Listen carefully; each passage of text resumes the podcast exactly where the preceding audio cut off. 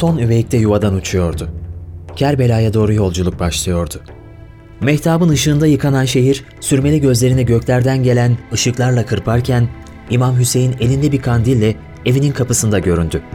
Büyük ruhların derinleştirdiği diri bir sessizliğin içte bir musiki gibi yükseldiği şehir, dağıyla taşıyla ışıklı bir uykudaydı. Ay ışığında ağaran Uhud, hörgüç hörgüç gözlerinin önündeydi. Geçmişte üzerinde yaşananlardan dolayı mahzundu. Uhud'da göğüslerini dedesine siper eden yiğitler düştü hayaline. Dünyanın tozuna toprağına bulaşmadan giden yiğitler. Ve bir kor düştü yüreğine. Allah'ın Resulü aralarından ayrılalı neredeyse yarım asra yaklaşmıştı. Halife olduğunda komşunun koyunlarını sağan Ebu Bekirler, devlete ait mumu söndürdükten sonra selam alan Ömerler devri çok gerilerde kalmıştı. Hazreti Osman döneminde eşkıyalar Medine'yi basmış, halifeyi şehit etmişlerdi. İslam toplumunun başsız kaldığı o zor günlerde babası İmam Ali, hilafeti kabullenmekle sırtına ateşten bir gömlek giymişse de ortalık bir daha durulmamıştı. İmam Hasan'dan sonra 10 yıl kadar bir sessizlik olmuştu. Bu süre içinde sabretmiş, susmuş, kendi içine kapanmış, babasından ve abisinden kalan manevi bir miras olan imameti sürdürmeye çalışmıştı. Fakat Muaviye'nin vefatından sonra yerine oğlu Yezid'in geçmesiyle kapanan yaralar yeniden açılmıştı. Yezid'e biatı mümkün değildi. Bu, İslam'ın genleriyle oynamak olurdu. 54 yaşın verdiği olgun ve dinç bir kararlılıkla elinde kandil, Medine sokaklarında heybetle yürüyen İmam Hüseyin, kendisi ve ailesi için zindan günlerinin başladığının farkındaydı. Böyle bir zalime biat etse İslam'ın ilkelerini çiğnemiş olacak, biat etmese kıskıvrak yakalanıp ya Şam'a gönderilecek ya da buna bile gerek duyulmadan boynu uçurulacaktı. Bunu akşam üzeri gittiği valilikte Mervan'ın tehdit dolu sözlerinden anlamıştı. Omuzlarına büyük bir yük binmişti. Babası İmam Ali'ninkiler gibi geniş olan omuzlar bu yükü kaldırabilecek miydi? Muaviye'nin babası Ebu Süfyan Mekke fethinde Mekke'nin reisiydi. Bedir Savaşı onun yüzünden olmuş, Uhud'da ve Hendek'te arkasına orduları takıp Resulullah'ın sallallahu aleyhi ve sellem karşısına dikilmişti. Ebu Süfyan ve hanımı Hind'in Mekke fethinde Müslüman olmalarıyla peygamberin merhamet pınarında eriyip giden Emevi hanedanının benlik davası önce yeniden depreşmiş, Yezid'le birlikte ise bütün dehşetiyle hortlamıştı. Adaletin olmadığı yerde zorbalık olurdu. Zulüm gelip kapıya dayandığında yol belliydi. Menzil belliydi. Elindeki kandille gecenin bir vaktinde Resulullah'ın sallallahu aleyhi ve sellem hanımlarından Ümmü Seleme'ye uğradı. Büyük annesi sayılırdı. Ümmü Seleme annemiz oldukça yaşlanmış, ufalmış, bir köşede büzülmüş kalmıştı. Allah Resulünden geriye kalan tek hanımı oydu. Yaşı 90'ı geçmişti. İmam Hüseyin'i görünce sen misin oğul dedi. Benim. Gecenin bu vakti hayırdır oğul? Ey müminlerin annesi, buralardan gidiyorum. Allah'a emanet ol. Kandilin aydınlığında içi toprak dolu bir çanağa doğru yöneldi Ümmü Seleme annemiz. Birden irkildi, ürperdi. Gitme Hüseyin'im, gitme. Toprak kızarıyor. Toprak kan kokuyor. Gitme üveykim, seni vururlar. Bir sen kaldın abanın altındaki üveyiklerden. Hepsi bir bir uçup gitti. Peygamberlerin üveyki deden uçtu. Cennet kadınlarının hanımefendisi annen Fatıma Tüz Zehra uçtu. Şahı Evliya baban Ali uçtu. Cennet gençlerinin efendisi ağabeyin Hasan uçtu. İmam Hüseyin gitmeliyim dedi. Beni burada da sağ koymazlar. Gidip Mekke'ye Allah'ın harimine sığınmalıyım. Aba ehlinin yuvadaki son üveykini bu ölüm yolculuğundan döndüremeyeceğini anlayan yaşlı annemiz boynunu büktü. Mahzun ve mükedder bir halde Allah yolunu açık etsin oğul. Allah'a emanet ol dedi. Allah'a emanet ol ey müminlerin annesi. Hakkını helal et dedi İmam Hüseyin. Burada kalanlar senin ihtiyacını görecekler. Seni yalnız bırakmayacaklar. Ümmü Seleme annemizin evinden çıkan İmam Hüseyin elinde bir kandille doğruca dedesinin kabrine yöneldi.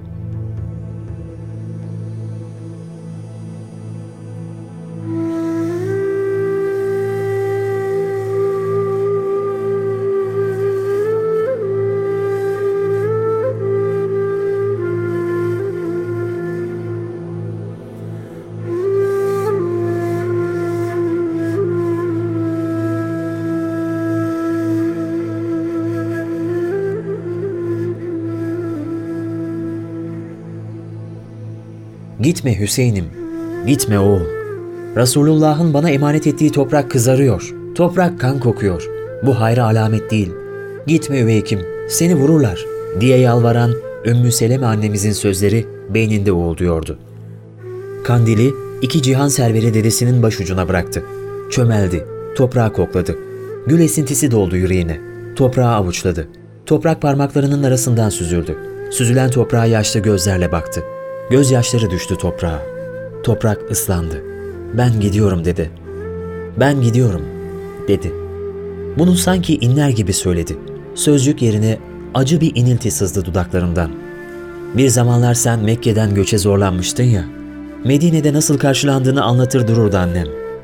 İlahiler ve sevgi seli içinde şehre girişin tarih olduydu hani. Şimdi ben tersini yapıyorum dedeciğim. Medine'den çıkıp Mekke'ye senin kovulduğun şehre gidiyorum. Oradan da nereye giderim bilemiyorum.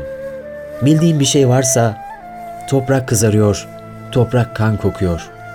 Bir zaman sana daraldığı gibi dünya şimdi de bana daralıyor. Son günlerinin birinde bir kolunda babam, diğer kolunda fazla olduğu halde mescidine gelmiştin ya. Hani mecalin olmadığı için minberin üst basamağına çıkamamış, ilk basamaktan konuşmuştun. Dağılmayın, birleşin, sizden öncekiler dağıldıkları için helak oldular demiştin. Ama biz dağılıyoruz dedeciğim. İslam dünyası dağılıyor. Kubbede çatırtılar var. Ey iki cihan güneşi dedeciğim, gelişinle geceler bile aydınlanmıştı.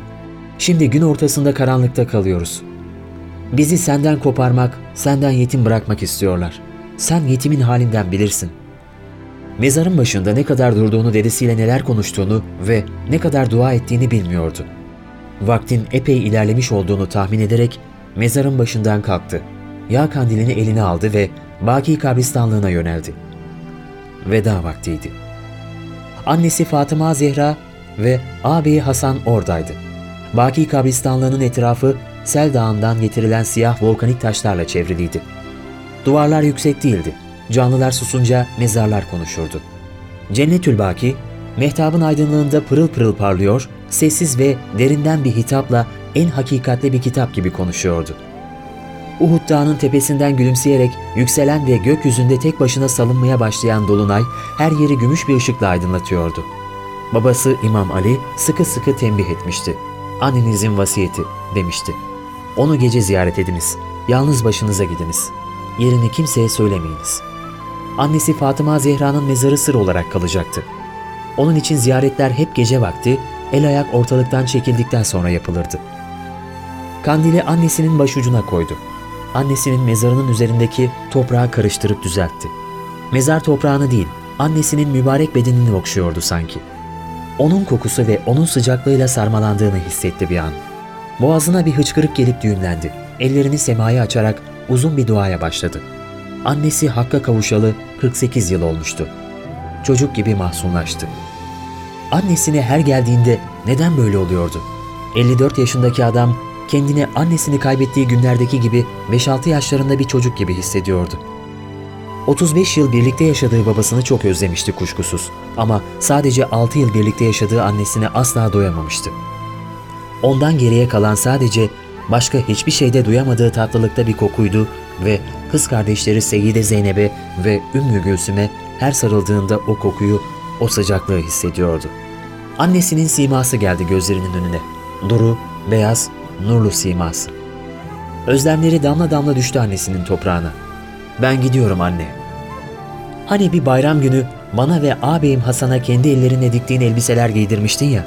Benimki kırmızı, ağabeyiminki yeşildi. Sevincimizden doğruca dedemize koşmuştuk. Dedem minberde konuşuyordu. Biz mescidin kapısından başımızı bir gösteriyor bir çekiyorduk. Dedem daha fazla dayanamadı. Minberden indi, bizi kucaklayıp minbere çıktı. Başımızı okşadı. Gözlerimizden öptü.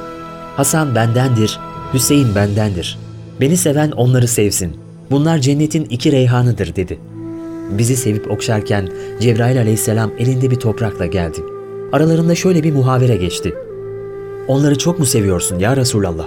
dedi. Evet. Ama ümmetin onları şehit edecekler. Ümmetin mi? Evet, ümmetin. Bu nemli toprak Hüseyin'in şehit edileceği yerdendir. Ne zaman rengi kan kızılına dönerse görenler bilsin ki Hüseyin şehit edilmiştir. Dedem ağladı. Hem de çok ağladı. Mescittekiler de ağladı. O toprak kan kokuyor. O toprak kızarıyor anne. Ben gidiyorum anne. Toprak beni çekiyor. Kerbela toprakları beni çağırıyor. Toprak bana gel, gel diyor. Ben gidiyorum anne. Kaderime doğru gidiyorum. Kerbela'ya doğru gidiyorum. Hoşça kal anne. Hıçkırıklar boğazına düğümlendi. Başka hiçbir şey söylemeden kandili mezarın üzerinden alıp kalktı.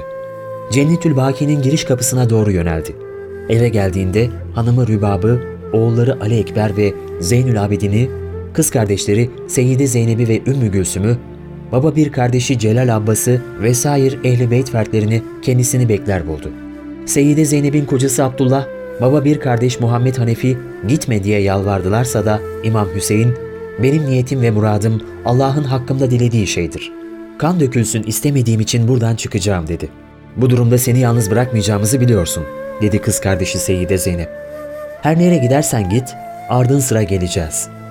Ağabeylerin annesi Seyyide Zeynep'in ve ondan bir yaş küçük olan Ümmü Gülsüm'ün gözlerinde derin bir hüzün vardı. Ümmü Gülsüm, ben de geliyorum dedi. Dünyanın gittikçe ehli beyte daraldığının hepsi farkındaydı.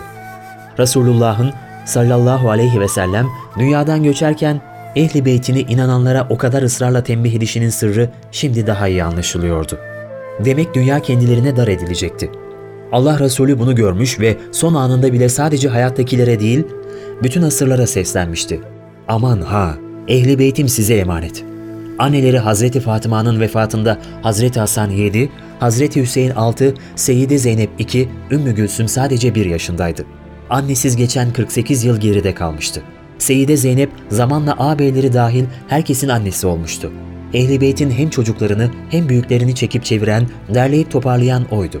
Annesinin vefatından sonra babası İmam Ali'nin sonraki evliliğinden doğan ve küçük yaşta annesini kaybeden kardeşi Celal Abbas'a annesinin yokluğunu hiç hissettirmemişti. Yengesi Leyla Hanım'ın ölümünden sonra Ali Ekber'e ve ikinci yengesi Acem Şahı'nın kızı Güzeller Güzeli Şahrubanu'nun ölümünden sonra da Zeynül Abidin'e annelik yapmıştı. Bütün bunların yanında oğulları Avn ve Muhammed'e annelerin en güzeli olmuştu. Zeynep kim ağladıysa onun gözyaşı olup damlamıştı. Onun için herkes ağabeylerin annesi diyordu. Tıpkı anneleri Hazreti Fatıma'ya babasının annesi dedikleri gibi. Allah'ın Resulü'nün Yemen işi hırkasının altına alarak bunlar benim ev halkım dediği üveyiklerin ilk dördü yuvadan uçalı yıllar olmuştu. Bir tek kendisinden dört yaş büyük olan ağabeyi Hazreti Hüseyin kalmıştı. Dedesi Allah'ın Resulü ve annesi Hazreti Fatıma sonsuz ufuklara kanatlanalı neredeyse yarım asır olmuştu. Babası İmam Ali sabah namazına giderken bir talihsizin kılıcıyla şehit edileli 20 yıla yaklaşmıştı. Babasından sonra ağabeyleri Hasan ve Hüseyin'le teselli buluyordu. Ama Hazreti Hasan da zehirleneli 14 yıl olmuştu. Şimdi ise hayatta tek tesellisi ağabeyi Hüseyin'di. Yuvanın son üveykini kaybetmek istemiyordu. O da giderse kiminle teselli bulurdu? Onun için yanından hiç ayrılmıyordu.''